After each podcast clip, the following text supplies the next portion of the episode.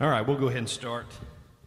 We will go ahead and, and get rolling. So let me give all you some announcements, all right, as we as we get this going. If you could take the if the yeah, the reverb off of there. Some people may start trickling in a little bit. I know the snow, the ice, whatever has kept some people at bay, but we wanted to go ahead as planned. And for those that were willing to brave the, the roads, here you are, and we will we'll uh, we'll move forward with it. My my my one of my one of my children were not super happy with me this morning. I told them, "Yeah, we're gonna we're gonna have service. You know, we're gonna have church." And she's like, "What about playing in the snow?" I was like, "Look, look. You know, though our sins may be like scarlet, Jesus washed us white as snow." And uh, her response was, so, uh, you know, so there we go. Um, anyway, so a few announcements for you. First of all, welcome. Good to see folks uh, this morning, those who are willing to come. And uh, a few things. First of all, just as always, be mindful of those that are not here. Maybe not this week particularly, but be mindful as you've come week in and week out. Just be mindful of uh, uh, who might be staying home for whatever reason, just to make sure that they're not left in isolation, but that you're reaching out to them, you're trying to connect to them, you're trying to talk to them, just to make sure that they're still connected to the body in some way, even though they're choosing to be isolated for this time.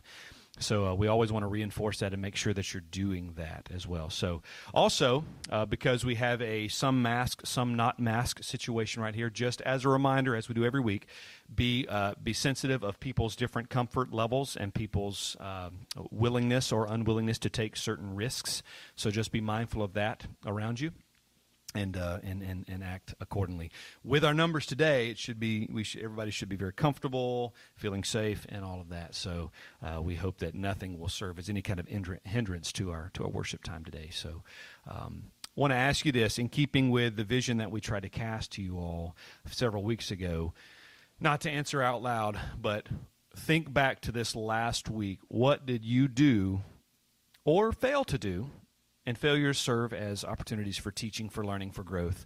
What did you do or fail or, to do or fail to do with regards to keeping the gospel as the centerpiece of your life? What did you do? What opportunities did you take advantage of, or what opportunities did you see but you let pass by? And this is not to shame you in any way, but this is to say, hey, let those moments be teachable moments.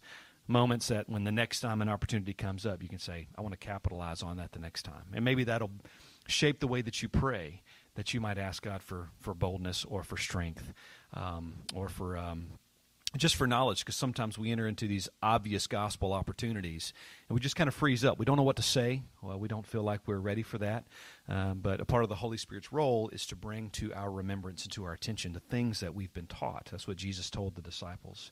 So just keep that uh, keep that in your minds.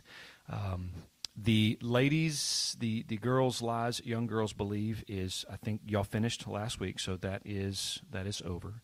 Um, I don't think uh, Natalie. The next time the ladies have a ladies' night, do you know when that is?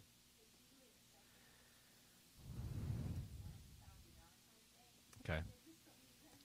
Okay. So to be determined. Okay. Okay. So all right. Also, so tonight we have an MC leaders meeting. So just uh, if you're an MC leader, uh, I know it's Super Bowl Sunday evening, so if there's any kind of issue with that, please talk to us. But otherwise, we'll plan to meet here. Austin, six thirty. Is that what we said? So six thirty won't take long, but we're trying again to have a, a monthly meeting so that we can stay in good communication between our leaders and uh, between our leaders. Um, let me think because I don't have my notes in front of me at this moment for announcements. Austin, was there anything else that I'm not seeing because I put my, my phone away? I don't think so either. So, uh, in addition to what opportunities you may have missed or capitalized on last week with regards to keeping the gospel at the centerpiece uh, of your life, be it in your marriage, your hobbies, whatever it is that you do, look towards this next week. Think of what's happening, what's coming up. And so you should look forward to those opportunities that you can capitalize on. Some of you do that very well, where other, uh, others of us may struggle in those areas.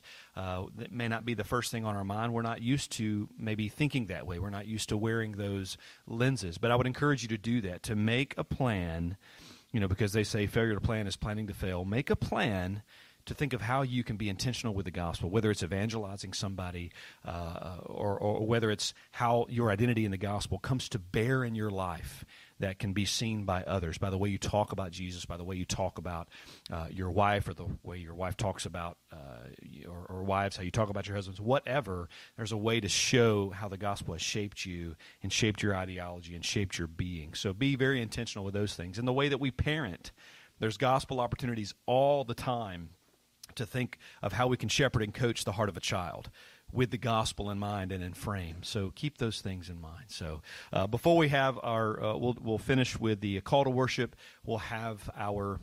Uh, I want to show you a video to start things off, and then the praise band will come up. But I want to open to the book of Romans, and um, I want to read to you this again, thinking in terms of gospel centrality and what we want to be as a church, and that is to be driven by and influenced by the gospel in everything that we do. Romans chapter 5, a strong, rich gospel text. Romans chapter 5 says, Therefore, since we have been justified by faith, we have peace with God through our Lord Jesus Christ. Through him we have also obtained access by faith into this grace in which we stand, and we rejoice in hope of the glory of God. Not only that, but we rejoice in our sufferings, knowing that suffering produces endurance, and endurance produces character, and character produces hope. And hope does not put us to shame, because God's love has been poured out into our hearts through the Holy Spirit who has been given to us. So you see the Gospels creating all of these things within us. It's applying all of these character traits within us. For while we were still weak, at the right time, Christ died for the ungodly. For one will scarcely die for a righteous person though perhaps for a good person one would dare even to die. But God shows his love for us in that while we were still sinners, Christ died for us. And listen to this, because this is interesting. Since therefore we have now been justified in his blood, much more shall we be saved by him from the wrath of God. So we are saved by God, but also saved from God. We're saved by his grace, but saved from the wrath that would be to come to anyone who's not in Christ. So that's a pretty interesting, I don't know if you'd call it a paradox, but a pretty interesting reality that you're you're saved by God, but you're also saved from God. For while we were enemies, we were reconciled to God by the death of his Son. Much more, now that we are reconciled, shall we be saved by his life. More than that, we also rejoice in God through our Lord Jesus Christ, through whom we have now received reconciliation. All right, so let's pray together, and, uh, and then we'll, we'll watch this video. Father, it is our great privilege to be here today. Those of us who are here, Lord, I pray that our hearts are settled and saturated with the gospel, with our affections, with our devotion for you. Father, I pray that this week would, would uh, may have been a week that was well spent as we've poured ourselves out for you. Lord, if we have not, if we poured ourselves out to ourselves or into ourselves, or we're more concerned with ourselves or more narcissistic in the way that we had our beings this week which happens to all of us lord may we may we be granted perspective so that this week we can we can we can we can do what is right. We can do what rightly represents you and what rightly represents the newness that we have in Christ. Father i pray that you would stir our affections for you. I pray that as we're here gathered today that you would create opportunity to stir one another up to love and to good works. If admonishment is necessary, that we would do that. Lord, all for the edification of your church. Father, we thank you. We thank you for sending Jesus to secure for himself his bride, which is which which are the people here and represented all throughout the world who are your followers. We thank you for your purchasing power. We thank you for the justifying work that we've just read about in the book of Romans. We thank you that you've saved us unto yourself, but also from your wrath. And Lord, I pray that we might take that reality and celebrate that in these next few moments as we've gathered together as your church. In Jesus' name we pray. Amen.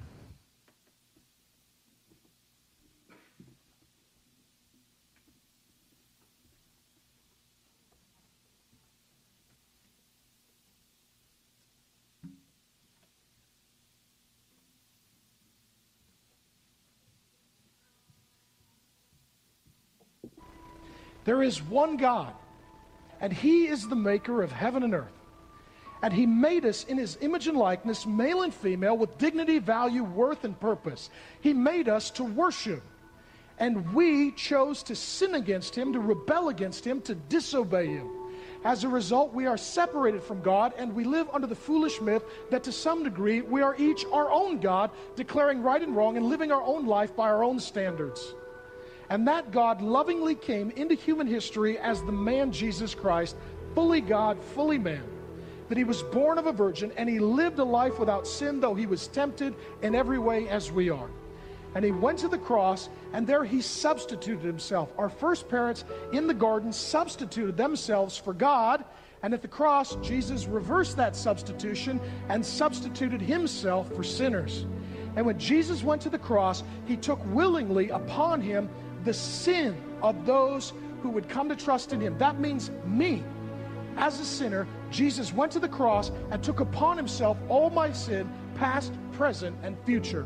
And Jesus Christ, God, who was a man, died in my place for my sins, paying my debt to God and purchasing my salvation. Jesus' dead body was then laid in a tomb, and for three days he was buried. On the third day, a Sunday, which is why we worship on that day, Jesus rose in victory over Satan, sin, death, demons, and hell. And he commissioned us with the Holy Spirit to be missionaries telling this amazingly good news that there's a God who passionately, lovingly, continually, relentlessly pursues us. And he ascended into heaven, and today Jesus is alive and well.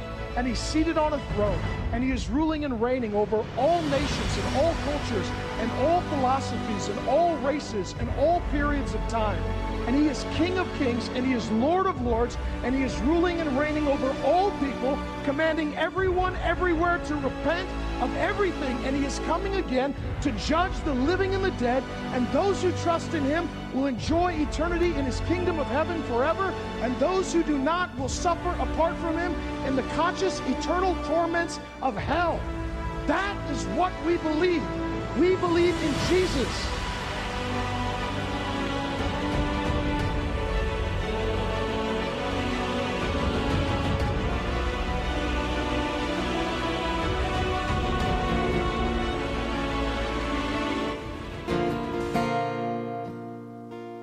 And worship together, please. And Jesus paid it all, all to him I owe.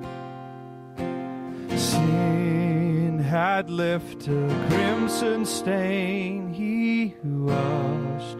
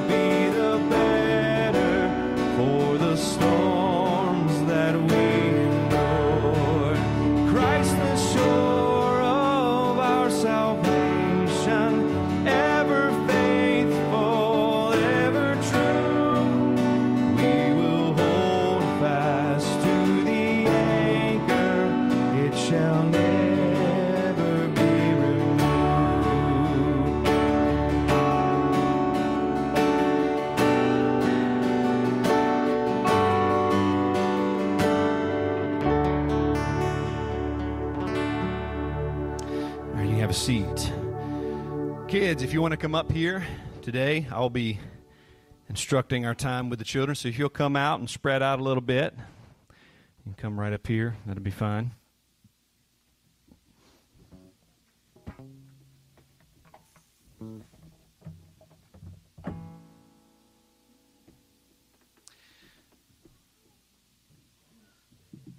Stay right here behind this so the people that are watching online can hear me. They won't be able to hear you, but uh, maybe I can relay information if you say something that I need to relay. Okay, how is everybody doing this morning? All doing well, so no one's doing poorly. That's great, right? Everybody's doing well. Good. You look like you're doing really well because you have your bear. Is that good for you? Is that nice? Would you would you give that to me? she clings it more tightly. That's right. And She kind of looked at me. You didn't see her eyes, though. So, uh, so anyway, hey, let me ask you something. Has anyone ever borrowed something from someone else? Maybe you've borrowed something from your sister. Maybe you borrowed something from your sister. Maybe you borrowed something from your brother. Maybe Naomi, you've borrowed something from mommy and daddy. Have you ever borrowed anything? Just raise your hand. Yeah, yeah, yeah. Now, when you borrowed it, was there an expectation that you had to give it back? Right? Because that's what it is to borrow something. You know, uh, like if I said to somebody, "Hey, could I borrow a stick of gum?" Normally they reply to me and say, "Well, I'll give you one," because they don't want chewed up gum back, right? They don't want me to chew up the gum or give me some candy or or whatever, and say, "Well, I'll give you this gum back as soon as I'm done." Would that be kind of nasty? You're looking at me like that's really nasty, right? Yes, I agree with your facial expression, and yours too, Addie Grace. So that would be really gross. So that's what happens when we borrow something. All right. So let me let me let me give this for example. Okay. So what I have right here is a five dollar bill. Okay. So here's the deal. Carson, I'll talk to you for just a second, right? $5 can buy you some nice stuff, right? Buy you some nice candy, maybe some gum, maybe a toy at the dollar, dollar store, buy you something really nice. Now, I can say, Carson, I'm going to give you this $5, right? If I give it to you, do you have to give it back? No, because it's a gift. I'm giving it to you. All right? If I say, Carson, I'm going to loan you and let you borrow $5, am I expecting you to pay me back? Yes, yes. Carson, would you like to borrow this $5 or would you like to have this $5? Your choice. This is not very difficult, son. Okay. Would you like to borrow this $5 or would you like to just have it and you don't owe me anything? If you would like to have this $5, all you have to do is come and take it. That's all you have to do. Okay, there's a, there's a breakdown somewhere in, uh, okay. Yes, yes. All right, so this, this is shifted to a, to a teaching on trust and not uh, debts. All right. Carson, would you please come up and take this dollar from me? That's $5. Come on. You think something's going to happen? This is spendable money, Carson. Carson, I'm giving you that. Okay, you can go sit down, tuck it away in your pocket because your sisters will rob you. All right, so I'm giving you $5. It would have been a dollar, but all I had was five, so I'm the sucker, okay? So I'm giving you $5, buddy. You're not borrowing it. If I said, here, you can borrow this, I would expect you to do what? Pay me back, correct? But I didn't do that, did I? I said, I'm going to give you this $5. So we understand how borrowing works, right? We understand the difference in being given something versus borrowing something from somebody. Now, the Bible talks a lot about giving, it talks a lot about borrowing, it talks a lot about lending, it talks a lot about debt. Okay, now this isn't a, a, a teaching on debt necessarily, as you may think, but in another way, it very much is. Do you understand that the Bible says, for the wages of sin is death? Right? The wage is something that you earn. If you have a job or chores, maybe you get paid some money to do chores. Maybe there's an allowance because you do chores. You work around the house. You help mom and dad take care of the house, as you should. And maybe you're compensated for that in some kind of monetary fashion. If not, that's okay because guess what? You got a bed to sleep in. You got food on your table. You got a roof. All right, I've covered all the all the parents. Okay, so nobody's upset with me saying, "Don't tell my kids I'll give them money." All right. Should you get money, that's awesome, right? You've earned that. That's a wage. Everybody tracking with me so far? I go to work. I get a paycheck.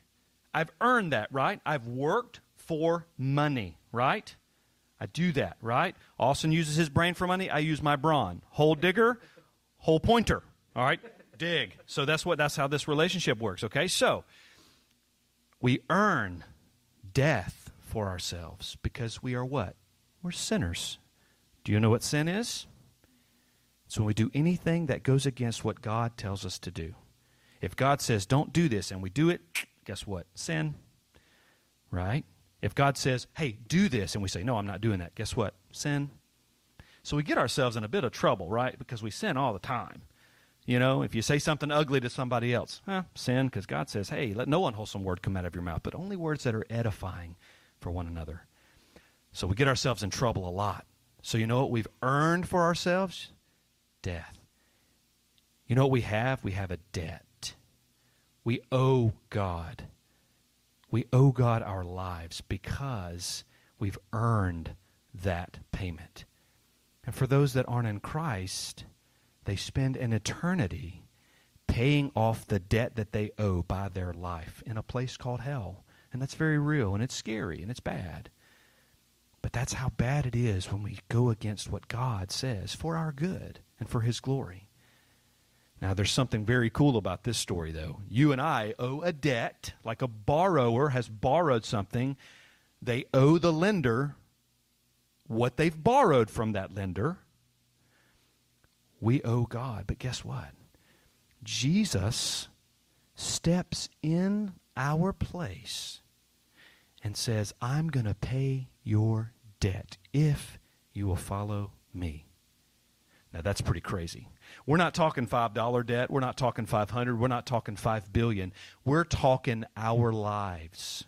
We're talking eternity. We're talking forever, kids. That's what we owe because we've sinned against God. But God says, while you were helpless, while you're sinners, God's going to send Jesus. And Jesus is going to substitute himself. You understand what a substitute is? Somebody who takes the place of somebody else. It's like if my wife is in trouble with her mama, and I say, Mimi, punish me, not Sarah. I'm substituting myself. I'm saying, I haven't done anything to earn this punishment, but I'll receive the punishment. This is what Jesus did. Because we're sinners, but Jesus is not, right? No sin. But he takes the place of a sinner. And he endures the awful, mighty, holy wrath of God, which is scary. And he paid our debt so that because we believe and because God is good in giving us Jesus, and Jesus alone is enough to cover our debt, we get to be with Jesus forever. You see, because once we end our life here, we continue on in life, whether away from God or with Him. But the only way to spend forever with God is if Jesus pays the debt that we owe. Aren't you glad that Jesus is willing and powerful enough to pay any debt that we owe because we've sinned against God? That's pretty major. That's a big deal. And that's something that Christianity is built on, and something that we spend our lives teaching other people and trying to show others what we've experienced in Christ. All right, Carson, that's your $5. If you want to buy me a nice gift, you may. Okay, that'd be a nice gesture on your part, but uh, whatever. But it's your $5, buddy, because I gave it to you. You didn't borrow it. All right? You didn't borrow it. So you don't owe me. Right? You don't have a debt to me. Just like for those who are in Christ, we no longer have a debt to God because Jesus has paid it. That's pretty fantastic, right? Let's pray. Father, thank you for these these big, big truths, and we ask that you would help to condense these so that these young minds can understand them, so that they can process these things. Lord, Lord, there's so many people that could communicate these things much more clearly than me, but there's no one that can communicate it better than you. So we ask that you would communicate these truths to these children, Lord, so that as, as, as, as muddled as the understanding might be of me trying to communicate these lofty things, we ask that you would do it. We ask that you would make sense of it in their minds, Lord, and you would create transformation and renewal in their minds. Lord, for those that aren't, that you would bring them to faith through these truths. Lord, that you would let them stand on and have a world view that's developed on these principles and these realities. And Lord, we ask that you would do that, Lord, for your glory and for our good. In Jesus' name, amen. All right, you're dismissed.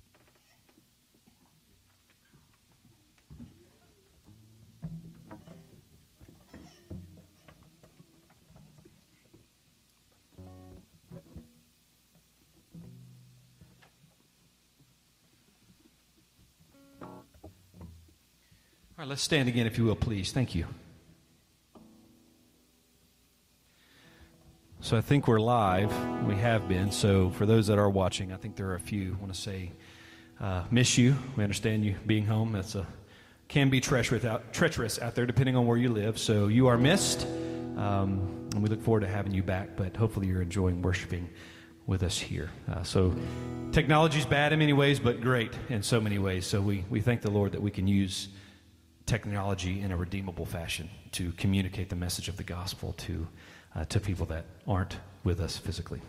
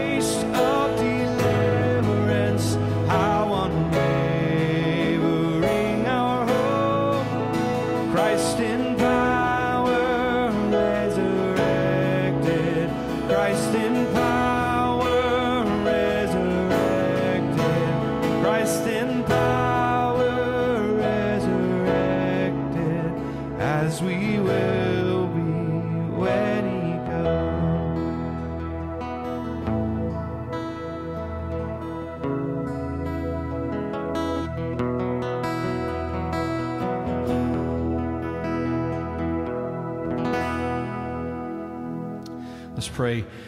Lord, we ask that you would continue to inhabit the praises of your people. Father, that as it says in your word, that no matter what it is we're enduring, that we would endure all things for righteousness' sake, so that the result will be praise and glory at the revelation of Jesus Christ. So, Lord, whether what we're enduring is everyday, mundane, just the world beating down on us, or if it's legitimate persecution, or if it's those who would hate us for Jesus' sake, who would hate us because of Christ, because of our stance, because of the gospel, Father, that we may consider it an honor to suffer for righteousness' sake. And Lord, that we might live and move and have our being with the gospel central to our lives, counting every cost and considering it an honor to suffer for you. Father, in seasons where there's no suffering, in seasons where things are easy, we thank you for that, Lord. We recognize that it could either be because we're not doing anything or because you're just pouring grace on us in the midst of our in the, in the midst of our efforts. And Lord, we ask that you would give Austin great uh, great uh, attention and focus as he works through the text today. Give us a zeal and an excitement for your word. Lord, may we submit ourselves to it. And may we hold it high above all things as our allegiance, as our, as our authority, and to which we owe our allegiance. In Jesus' name, amen. You be seated.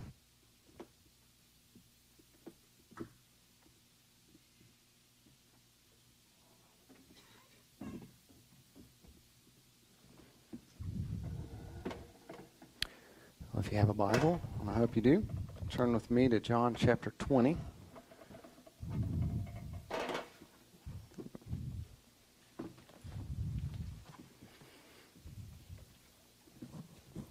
We're quickly approaching the, the end of John. And this may be my last sermon preached in, in John. I don't, I don't know. We'll see. Um, we'll we'll see how many more the, the Lord has for us in, in John. But it, it, like I said, it may be my last one in John, but it's been a joy to preach through this book together with Alan and uh, go through it with you as a, as a church body. I think it's been uh, just rich and encouraging for us. Um, but uh, Alan said last week that uh, as he was reading and studying, he was he, he read through that first section of John chapter 20 with the resurrection of Christ and what happens at the tomb. Um, and something he said really stuck with me. Um, he said, speaking of Mary, he said the next section, he wasn't going to cover it because he didn't have time. There was a lot in there. And as I was studying, I said, yep, there's definitely a lot in there. I see why he didn't try and tackle all of that at once. Um, but uh, he, he said something that stuck with me about Mary and Jesus appearing to Mary at the tomb. He said, Grace often meets us in our darkest moment. Um, and that really stuck with me throughout the week. I said, you know, that's a really good theme for this section in John, John chapter 20, verses 11 through 20, where we have this intimate encounter with Jesus appearing to Mary Magdalene. Um, and, and it is, it's a dark moment for her. I don't know that it's necessarily her darkest moment. Remember, she was one who was possessed by seven demons whom Jesus exorcised from her. Um, and so just that, that alone was darkness. But this is definitely a dark time for her, um, a particularly dark time because of her close relationship with Christ. Um, uh, you know, she has a unique relationship um, with him among those who are followers of, of Christ. Who, Platonic relationship, as Alan mentioned, um, you know, last week. I think it's worth our mentioning again, just because of all the things that you know have transpired in our culture regarding movies and things, you know, about uh, about Christ. Um, but there's nothing there historically to indicate that there was ever anything beyond that platonic relationship. But it was a special relationship, no, no doubt. Um, and so we see Mary grieved and moved by the death of Christ. Um, and yet, Christ appears to her here. And John records it for us, for our benefit, both for our instruction, given what transpires with Mary and what we read about her, from her words to even her posture, which we'll look at. But not only that, but great, great encouragement of the grace of God through Christ in what we see written in this passage. So that's what I want to look at this morning. Um, as Mary grieves not only over the loss of Christ, but now at his body's not there anymore. Um, and so it's a double fold for her. It's a double fold grieving and, and wrestling process. Um, but I want to look at the instruction we get from Mary um, and then the rich encouragement and assurance we get from God in this passage. So, in, in the kind of the same fashion as Aaron did, uh, not Aaron, Alan did a uh, inductive sermon last week. I'm going to do the same thing. We're just going to walk through the passage. I'm going to, you know, speak uh, of the things that are in it make application as we go through. So if you're kind of waiting with bated breath for this kind of great crescendo when we get to the end, it's not going to happen. You know, I'm hoping that it'll just be great, wonderful encouragement, nuggets, and challenges as we move through. Lots to chew on, lots to think on, um, lots to stir our affections for, for Christ and, and God and His mercy and His grace. Um, and uh, I'll make a, just a final application, you know, just kind of to hopefully connect things as we get to the end. Um, all right, well, let me, uh, let me read the passage for us and then we'll pray. Again, this is John chapter 20, verse 11 through 18. And I'll, I'll, I'll pick up in verse 10 just for, uh, for to literary, in a literary form to connect things. So the disciples went away again to their homes. But Mary was standing outside the tomb weeping. And so, as she wept, she stooped and she looked into the tomb and she saw two angels in white sitting, one at the head and one at the feet, of where the body of Jesus had been lying. And they said to her, Woman, why are you weeping? And she said to them, Because they have taken away my Lord, and I do not know where they have laid him. When she had said this, she turned around and saw Jesus standing there, and did not know that it was Jesus. Jesus said to her, Woman, why are you weeping? Whom are you seeking? Supposing him to be the gardener, she said to him, Sir, if you've carried him away, tell me where he is where you have laid him, and I will take him away. And Jesus said to her, Mary. And she turned and said to him in Hebrew, Rabboni, which means teacher. And Jesus said to her, Stop clinging to me, for I have not yet ascended to my Father. But go to my brethren and say to them, I ascend to my Father and your Father, my God and your God. Mary Magdalene came, announcing to the disciples, I've seen the Lord, and, and that he had said these things to her. Let's pray. Father God, you have much to teach us from your word. Every time I dig into it, just further amazed by your sovereign hand in history. Humbly reminded, Father, that you are always at work around us to redeem a people for your own possession. Not a people who are extremely intelligent and have figured everything out. Not a people who are grand, particularly in their faith, but whose hearts are postured towards you. Who by your mercy and grace receive the gospel willingly. Love Jesus, Father, and out of that love for Christ, love people wholly and fully with a desire not only to see them thrive in the way that you have designed and glory and honor, Father, that their souls would be postured, saved and redeemed through the shed blood of Christ, who was raised from the dead and has appeared, as we read this morning, to Mary. So, Father, as we read and we study your word, Father, would you open our hearts to receive what you would have us this morning? That you would stir our affections for Christ in bold and faith, Father. Mend broken limbs, Father, where they need it. Provide humble correction and admonition. That, Father, you would be exalted in all of our lives. It's in Jesus' name that I pray. Amen. So we find Mary here this morning. Standing outside the tomb, recall Peter and John had already gone into the tomb. They'd seen that, that they, the, uh, they see the grave clothes folded and lying there. Jesus was not, uh, and they left. They went home. And Alan made a point last week of saying that while Peter looked and observed, it was John who looked with the eyes of faith initially.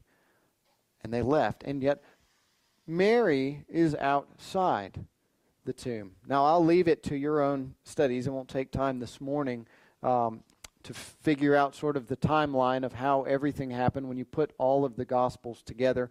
Alan used the imagery last week of.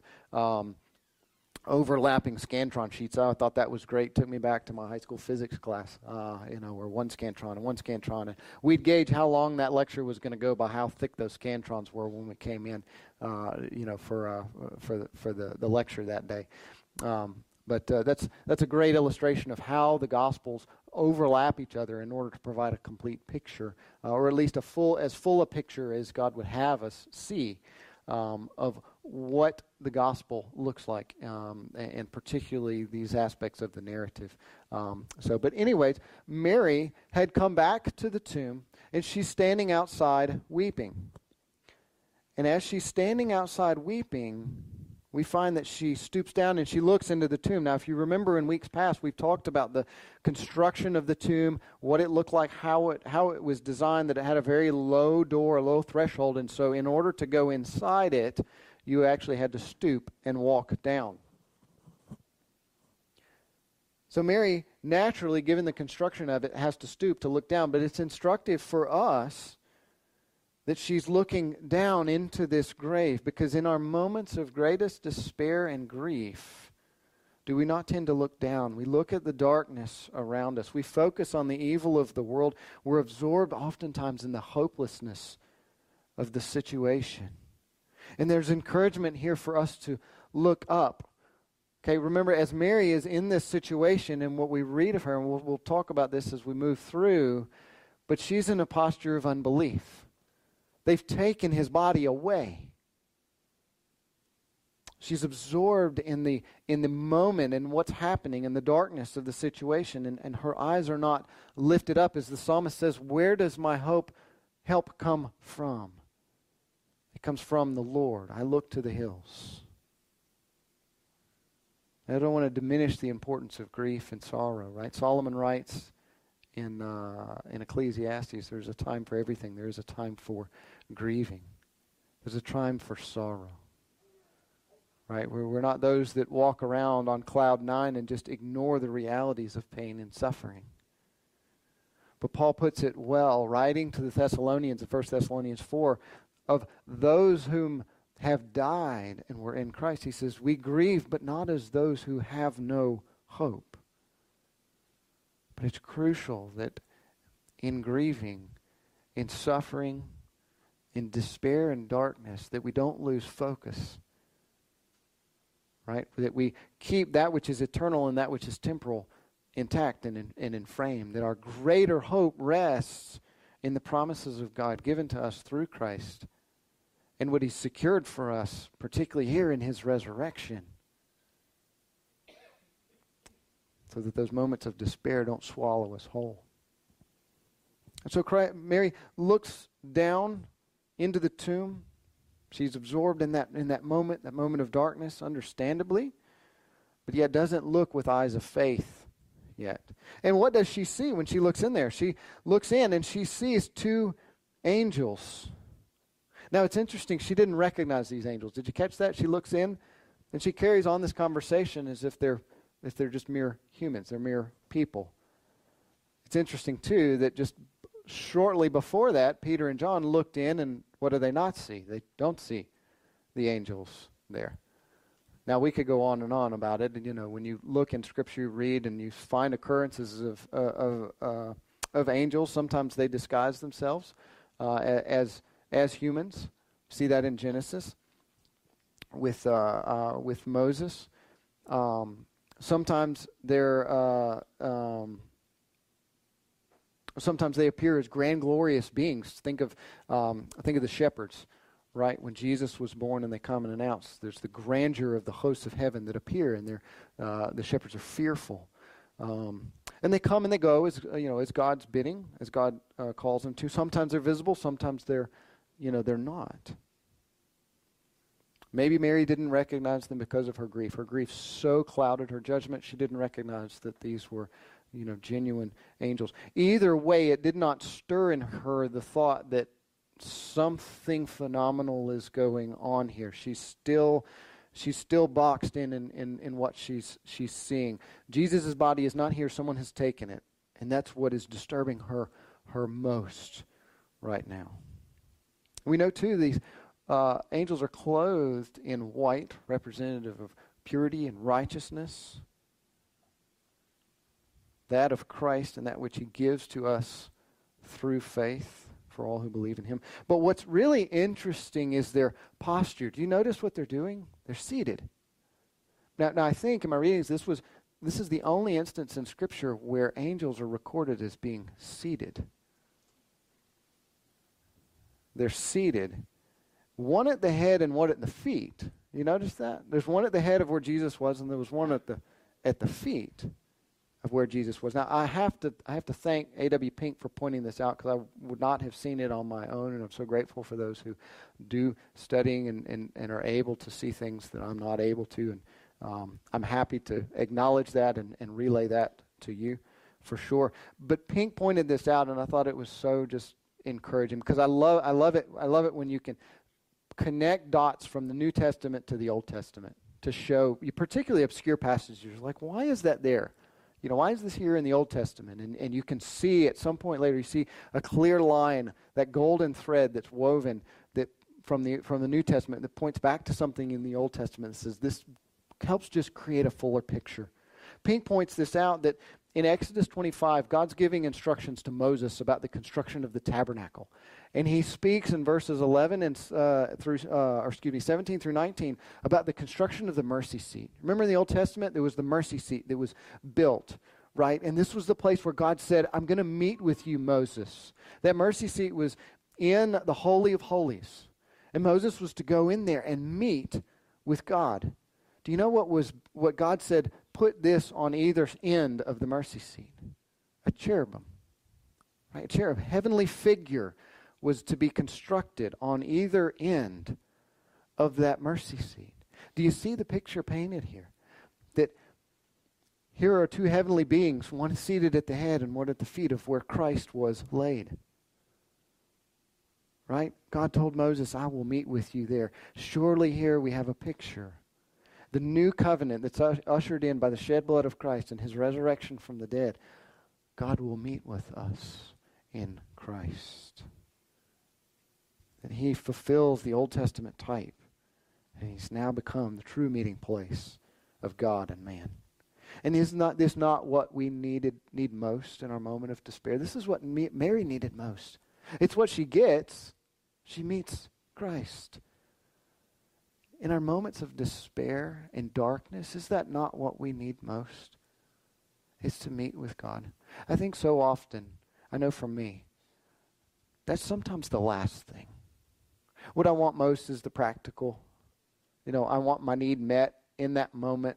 You know, I, I want the itch of my own personal idol scratched. You know, to run to whatever that idol particularly is, or that, that temporary earthly affection, so that I can kind of forget whatever is causing despair, whatever is causing struggle. And, and oftentimes, the last place I think to run to is to run to God, to run to Him through prayer. But I don't have to go to a temple and sacrifice a lamb or a cow, or I don't have to jump through these ritual hoops because Christ has paid all for me. And He says, Now, because of my shed blood and the righteousness that you have because of me, you can enter into Christ, into God's presence through prayer and commune with Him. I have that available. We have that available as saints. Right? When Christ died on the cross, remember what happened to the temple? The veil was torn. The barrier that, that separated faithful God followers for centuries. You can't go into the presence of God. You can't commune with Him. You can't meet with Him. You got to go through a priest because that veil, that veil represented it. And now through Christ, we have access into His presence. We can go, as Paul says, boldly. God says that is what you need most in your moments of darkness and despair is to meet with me.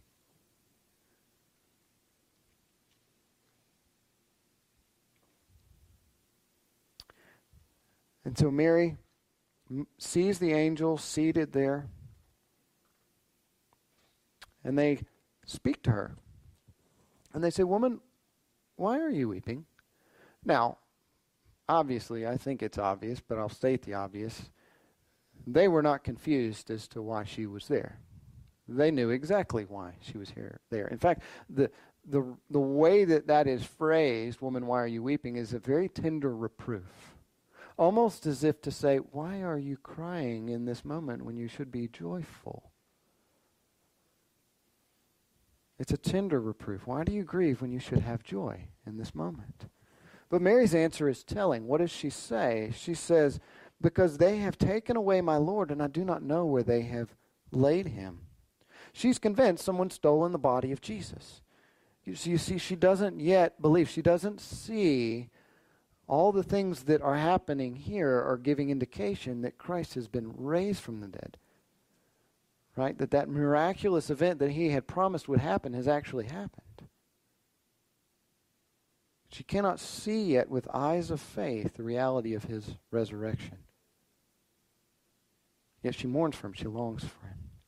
Isn't this true before we come to Christ, especially in moments and times of despair? When we're searching for ontological answers, we're searching for answers related to being in existence. Why am I here? What am I here for? What am I doing? The larger, bigger questions of life. So often we come looking for things before we find Christ. And yet it is Christ that we need most. It's a reminder to us that Christianity is a relationship with God through Jesus, not a fer- series of facts or religious rituals. That's important for us to remember. It's important for us to remember as saints, especially in times of despair but also as we counsel and evangelize others. Do you keep that in mind when you speak to others who are going through tumultuous times? That it's what they need most is to meet with Christ. That the tangible, the practical are good, but what they need most is Christ.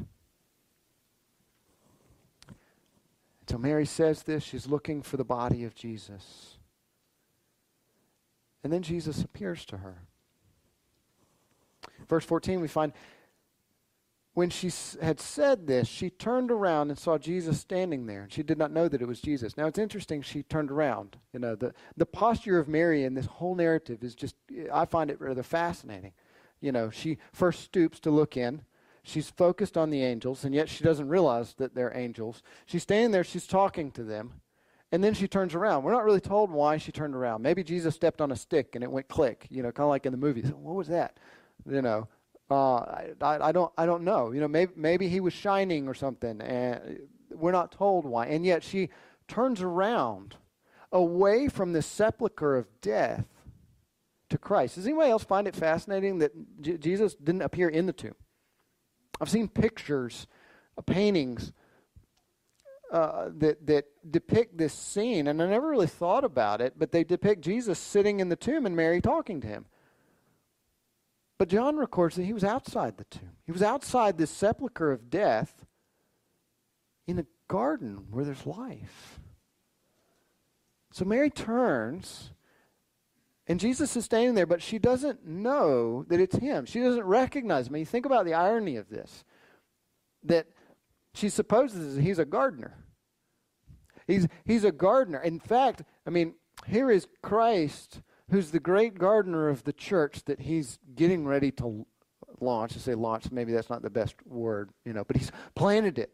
He's going to till the soil of the New Testament church through affliction and suffering. He's going to plant the seeds of the gospel. He's going to sprinkle the water of the Holy Spirit, and it's going to grow.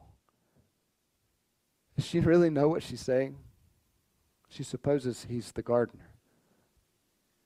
Here again, he is the great gardener. And Jesus says to her, the same tender reproof that the angel said, Woman, why are you weeping? Whom are you seeking? It's interesting. He says, Whom are you seeking? She was looking for a body. He asked about a person. Woman, why are you weeping? Whom are you seeking? Well, let's pause here. Just think about the grace that God is showing and appearing to Mary. Right?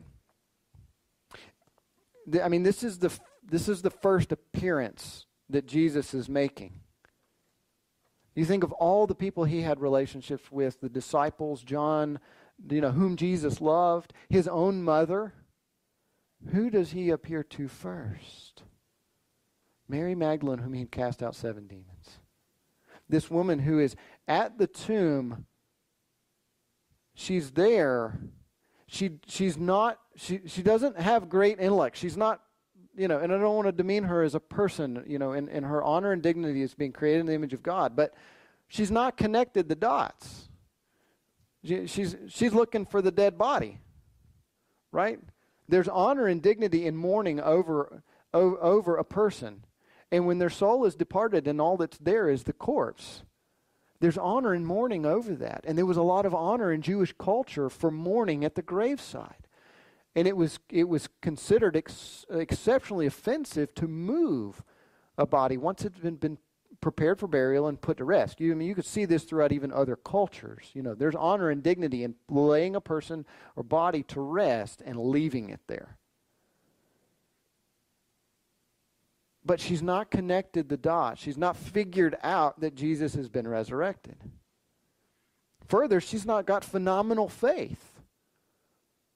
Right? She doesn't look in, and I'm going to say that John, John had phenomenal faith, but John looks in and he observes with faith. Mary looks in and she despairs because what she's thinking is the body's been stolen. But her heart was in the right place. Do you catch that? She mourned for Jesus and she longed for him. Who's the only one who's right here weeping and mourning? It's Mary. A.W. Pink puts it this way. I couldn't say it better. He says, Mary exemplifies the case of those who, whose hearts see Christ, but whose minds are ill informed. It is the heart God looks at. We may know much truth intellectually, but unless the heart is absorbed with Christ, he will not reveal himself to such a one in the intimacies of love and communion. Proverbs 8:17 says this I love those who love me, and those who seek me diligently find me. And this was Mary. What great encouragement this is for us that we don't have to be able to connect all the dots, be able to figure everything out. We don't have to say to the mountain, move, in order for Christ to meet with us and that mountain move. Our hearts merely have to learn, yearn and long for Him. and He'll connect the dots. He will supply the faith that we are lacking. And what does Christ do? When she says, Sir, if you've carried him away, tell me and I'll go get it. He says one word. He says her name, Mary. He calls her by her name. He calls her by her given name. In Aramaic, it's actually Miriam. Same name she would have heard as a child growing up. Perhaps the same name that he would have spoken in that familiar voice in the years that she followed him.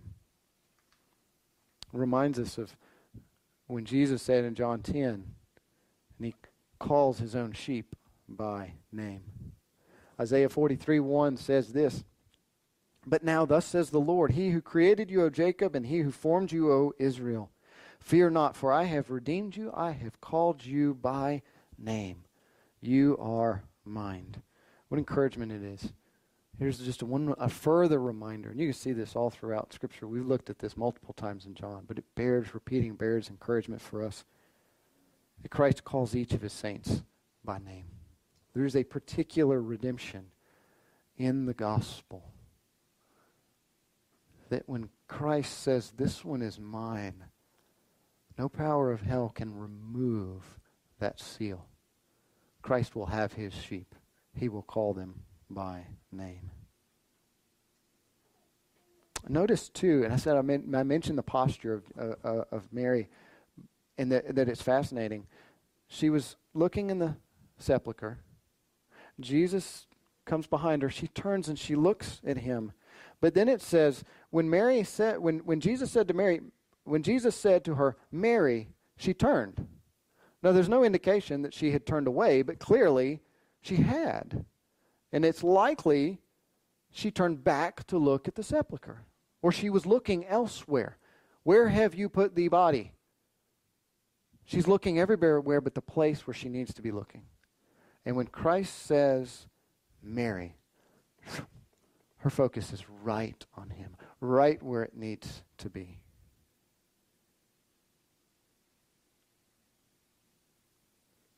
She turned towards Christ. Do you see that effective calling? You see the power of Christ. You see this elsewhere. I mean, remember, remember Jesus in the boat? We know there's the storm, the disciples, ah, we're sinking, you know, save us. And Jesus steps up and he says, Hush, be still. And the winds and the waves die down. And he says to Mary, Mary. And the lights of faith click. And she's right where she needs to be. There's an effective calling there. It's a reminder, too, that not only does he call his sheep by name, but his sheep hear his voice and follow him.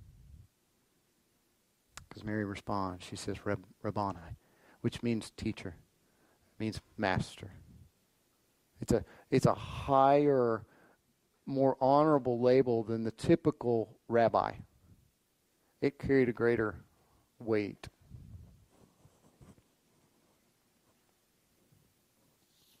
So Jesus meets Mary in her dark in her darkest need with what she needs most. She needs him.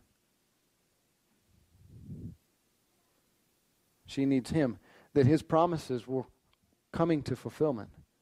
That he was all he said he was and even more than what she imagined at any point in previous history in, in her previous relationship in following him. And then that's what we need most in our times of darkest need is to know God, are you really there? Are you all of your promises that you've said for us are true in Jesus? Are they really true? It's not necessarily can you fix my problem right now? Is there any hope in the midst of this? Is there any grander picture that you're weaving together that's going to make sense, not for my glory, but for yours? I think that's what get, what what has gotten so many saints through phenomenal suffering for the name of Christ for centuries. Is that meeting with Christ and them opening their eyes in their darkest hours. And they hear his voice and they follow him. And then Jesus responds. And his response is his response is interesting too, isn't it? He says, and Jesus said to her, Stop clinging to me, for I've not yet ascended to the Father. Stop clinging to me. I, I know in the past I've I've read that before, especially when I was when I was younger. Um, and I thought, well, there's something about his body. You know, he's glowing, or you know, now there's something that's happened here, and she can't, you know, she can't touch him. She'll get that glowy stuff on him, or you, you know, whatever. She'll her her her sinfulness will taint him. No, but that's not really the case. I mean, you, you think about it. It's Jesus. Jesus isn't. He's not offended by her physical touching of him. If he if he would suffer the hand of Thomas in his side, this is minor, right? In the other Gospels, we read that he was not offended by people touching him, bowing down, touching his feet, touching him to see that he was, in fact, real. And so Jesus saying, Stop clinging to me, is not, necess- is, is not necessarily a problem with her tactile uh, behavior. Rather, it's more of a twofold purpose. And again, I have to credit Pink uh, for this because it's so he was so helpful in just helping me understand this. And that one, the first is that Jesus still had work to do on this day. Remember, this is the day following the Sabbath. Jesus was crucified on Friday, was buried, Sabbath day, and this is the day following the Sabbath. He's got work still to do this day in presenting himself before the Father as the firstborn from the dead. Paul writes in 1 Corinthians 15 23, and he speaks of the resurrection and of Christ being the firstborn from the dead, the first resurrected of many brethren.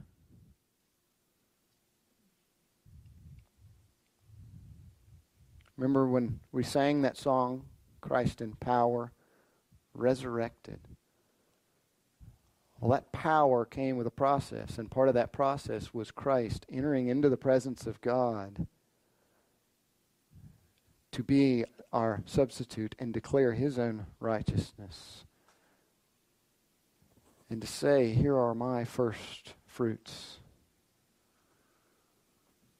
Leviticus 23. I know your favorite book in the Old Testament, as is mine you have a peculiar, not a peculiar, but you, you just kind of have, you have a, a festival that was given that was the first fruits festival.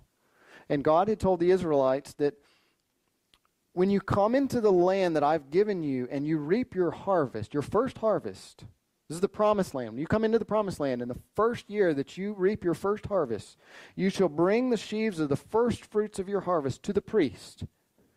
And he shall wave the sheaves before the Lord, so that you may be accepted. On the day after the Sabbath, the priest shall wave it. Do you see the connection? Here is Christ, who is our high priest, who goes in before the presence of the Lord on the day after,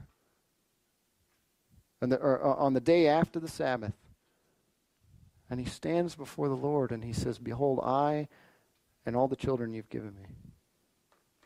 All the sheep that, that, that I'm calling by name. Those first fruits, secured by my shed blood. I stand in their presence, and God says, accepted. And so this is Christ's work that he has yet to do to go and stand before the Father on behalf of his first fruits of the saints. And so he says, Don't cling to me. I still have work to do. Now, Mary has work to do too, and we'll see that in a minute. But the second point is, and I think this is the one that's a little more obvious and a little more practical, that there is a, Jesus is signifying a significant shift from a fellowship with Him that's based on sight and proximity to one that's based on faith in the Holy Spirit. Right? He's indicating to Mary that he'd no longer live in daily visible association with his disciples, but rather he would provide a richer fellowship through the giving of his Spirit to all who would believe. Right? Isn't this what Jesus told to the apostles in the upper room? Unless I go, the Helper won't come. This is part of God's plan. This has to happen. And so I've got to go and so, so that I can send the Holy Spirit. John captures this well in his, his letter, years later, First John, towards the end of John's ministry, and he writes of his own testimony, of the testimony of the apostles, he says, What we have seen and heard, we proclaim to you also, so that you too may have fellowship with us. And indeed, our fellowship is with the Father and with his Son, Jesus Christ. That fellowship is through the Holy Spirit who's given to all who believe. It's a richer fellowship than one that is limited by mere physical proximity. Now, I say richer, it's also far more complicated because it is one that is based on faith and not on sight. It is one that's based on the faith that God is really doing what He says He's doing, and He's active around us, even though we cannot physically see Him. It's so much easier for us, created, limited beings as we are, to act on things that we can see. It's far harder and more challenging to act on things, and particularly promises, in a person that we cannot see. And yet, there's a richness to that relationship that is fostered and cultivated when we do follow Christ and and act in accordance with our with our relationship with him. And we see his hand and we see his fingerprints in and around us.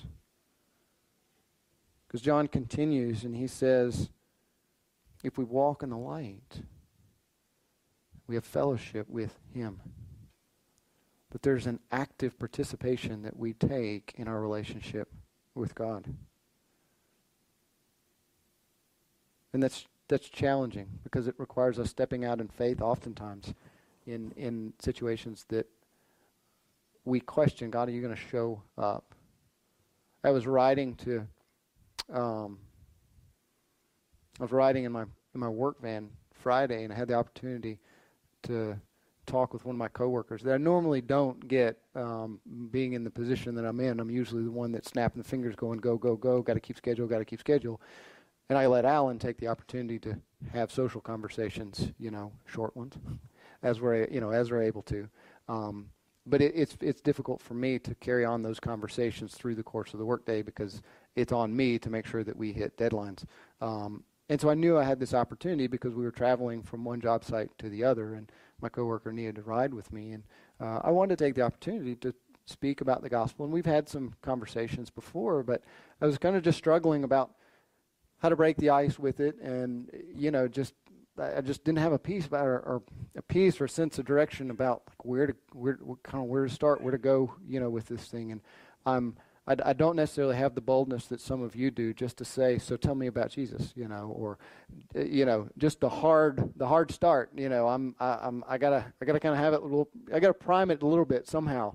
Um, and, and you know, to my own frailty, I end up with a paralysis by analysis sometimes, and I struggle with how to how to get there. You know, when I should just open my mouth. Um, but I was praying beforehand, Lord, just give, give me an opportunity. Give me, give me just a help me get beyond that and just speak. Just open my mouth. Um, and we had the the conversation went, and I opened my mouth and was talking about Alan's sermon from Sunday and the necessity of the resurrection, why it was important. And then there was this really just long silence. And I've become okay with long silences, you know. I just, I'm reminded that sometimes this is just when people are thinking. Um, and he asked the question, why was the resurrection significant? I said, I'm glad you asked.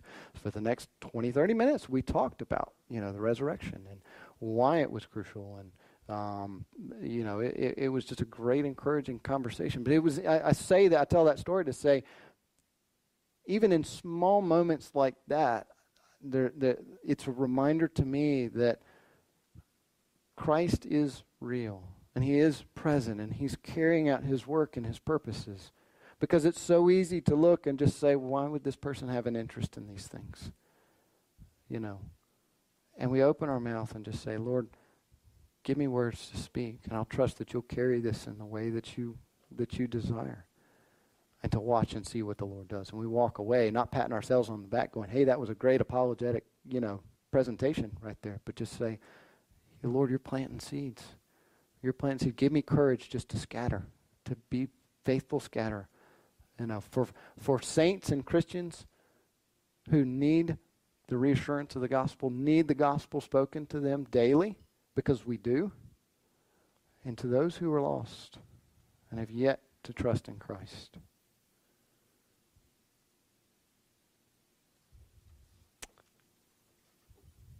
So Jesus says to Mary, Stop clinging to me. Not yet ascended to the Father. He still has work to do to present us before the Father. But it also signifies that shift, that it's no longer a relationship with Him based on physical proximity, but a one through faith and a rich relationship through the Holy Spirit, whom He will give. And then He says this He says, Don't cling to me, but go. He tells Mary, he commissions her. He says, Go, go tell my brethren, go tell my brothers. It's interesting he says brothers here. It's a sign of a new relationship now with those who follow him because remember he previously said, I no longer call you slaves, I call you friends.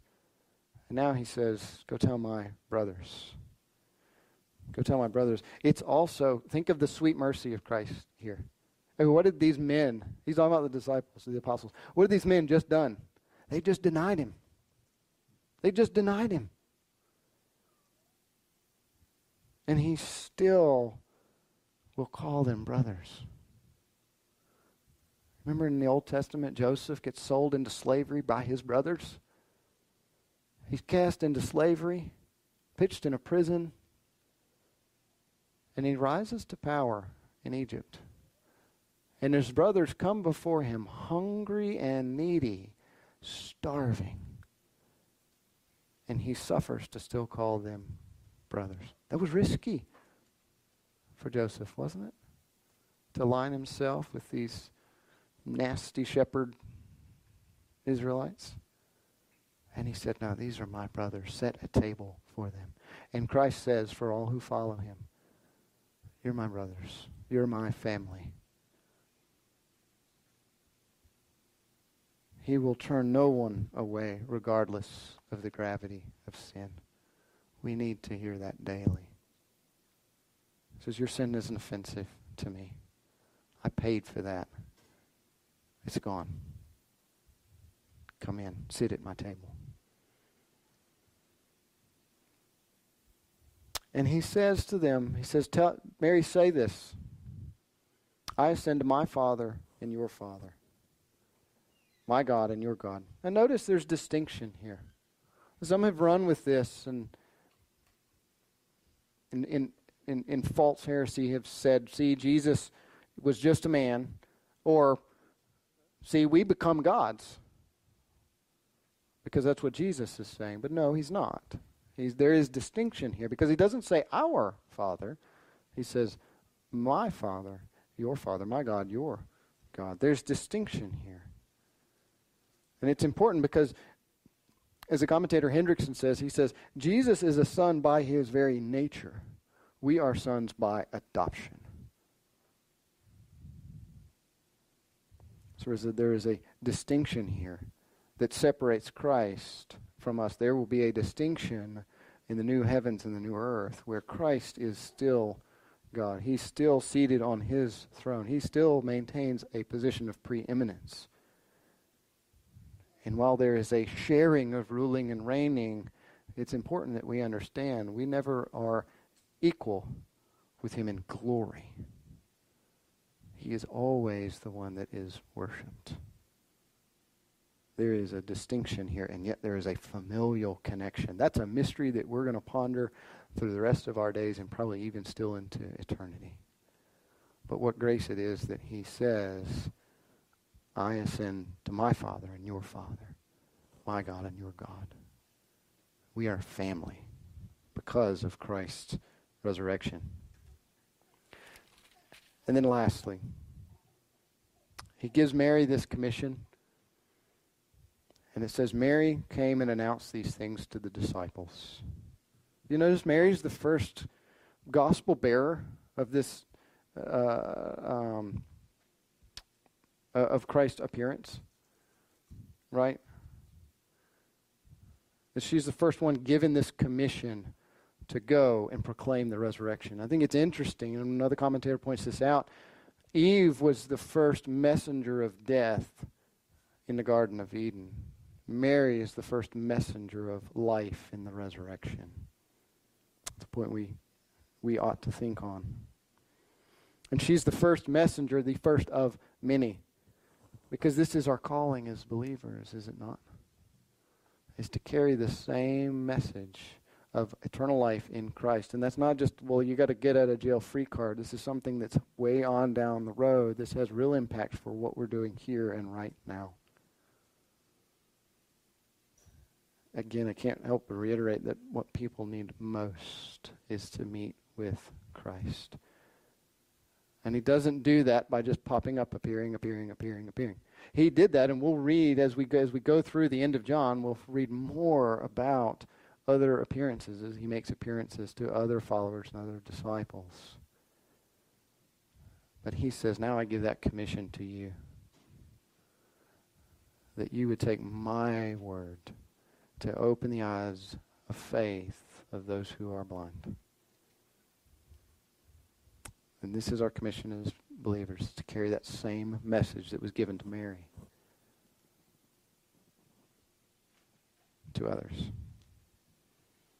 So as we close, I just want to reiterate where Jesus meets Mary in her moment of darkness, and he calls her by name. I Think of the proverb that says, uh, like apples of gold and settings of silver is a word spoken in right circumstances. I don't really get that. And I've not really had time to study it. You know, an apple of gold in a setting of silver. I think of like a ring with a giant gold apple on it. You know, I mean that's kind of cool, but I'm sure it has some really, really significant value. I just haven't dug into it, you know, yet. But I get the sentiment. It is precious. It is of uh, phenomenal value. Is a word spoken in the right circumstances. And this is that rich faith that we have in Christ as he puts us in situations with people who need to hear that gospel, need to hear that word, need to hear God call them by name through the testimony of the gospel. And Jesus says, You're my conduit, believer. You're my conduit, Christian. Now go and take my word to the nations. Let's pray.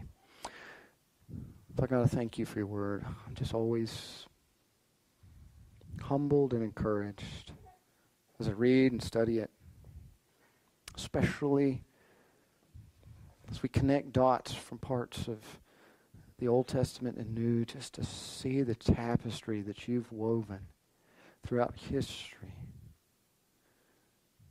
It just brings further credibility to Christ's death and resurrection.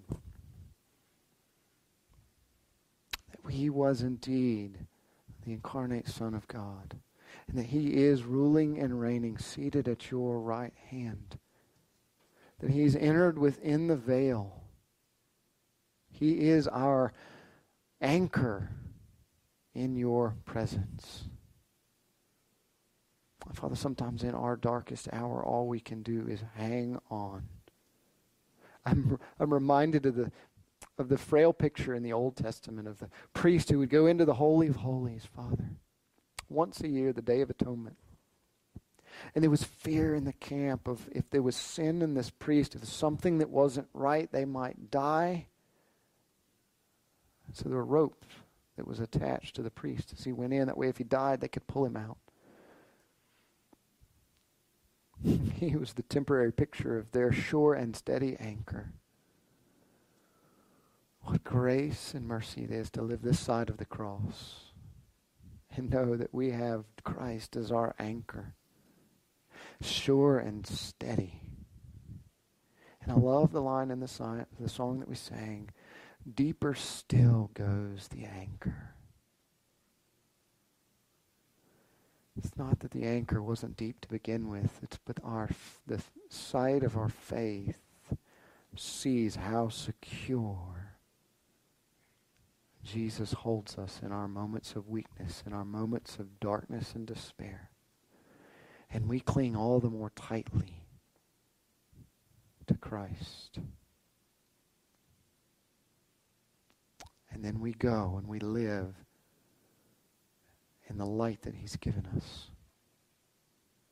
So, Father, I pray that this morning you would give encouragement to us to step out and walk in faith, not because we figured everything out, but, Father, because we love Jesus. Whether that's ministering to a coworker, a family member, preaching on a street corner, speaking to someone who's about to abort a child. And Father, may our hearts be postured in the right place, that we love Jesus we see our need for salvation in Him and that thriving can only come through following your ways. Father, we would love people in that same way. Not to lord over them and crush them, Father, but to come alongside them. Point them to the great gardener who has the seed of life and the overflowing fountain of living water. Father, may this be our drumbeat. May it be our cause. Father, would you exalt your name in our life this week? It's in Jesus' name that I pray. Amen. May the Lord bless you. May he keep you. May he cause his face to shine upon you. May he lift up his countenance towards you. May he give you peace. You're dismissed.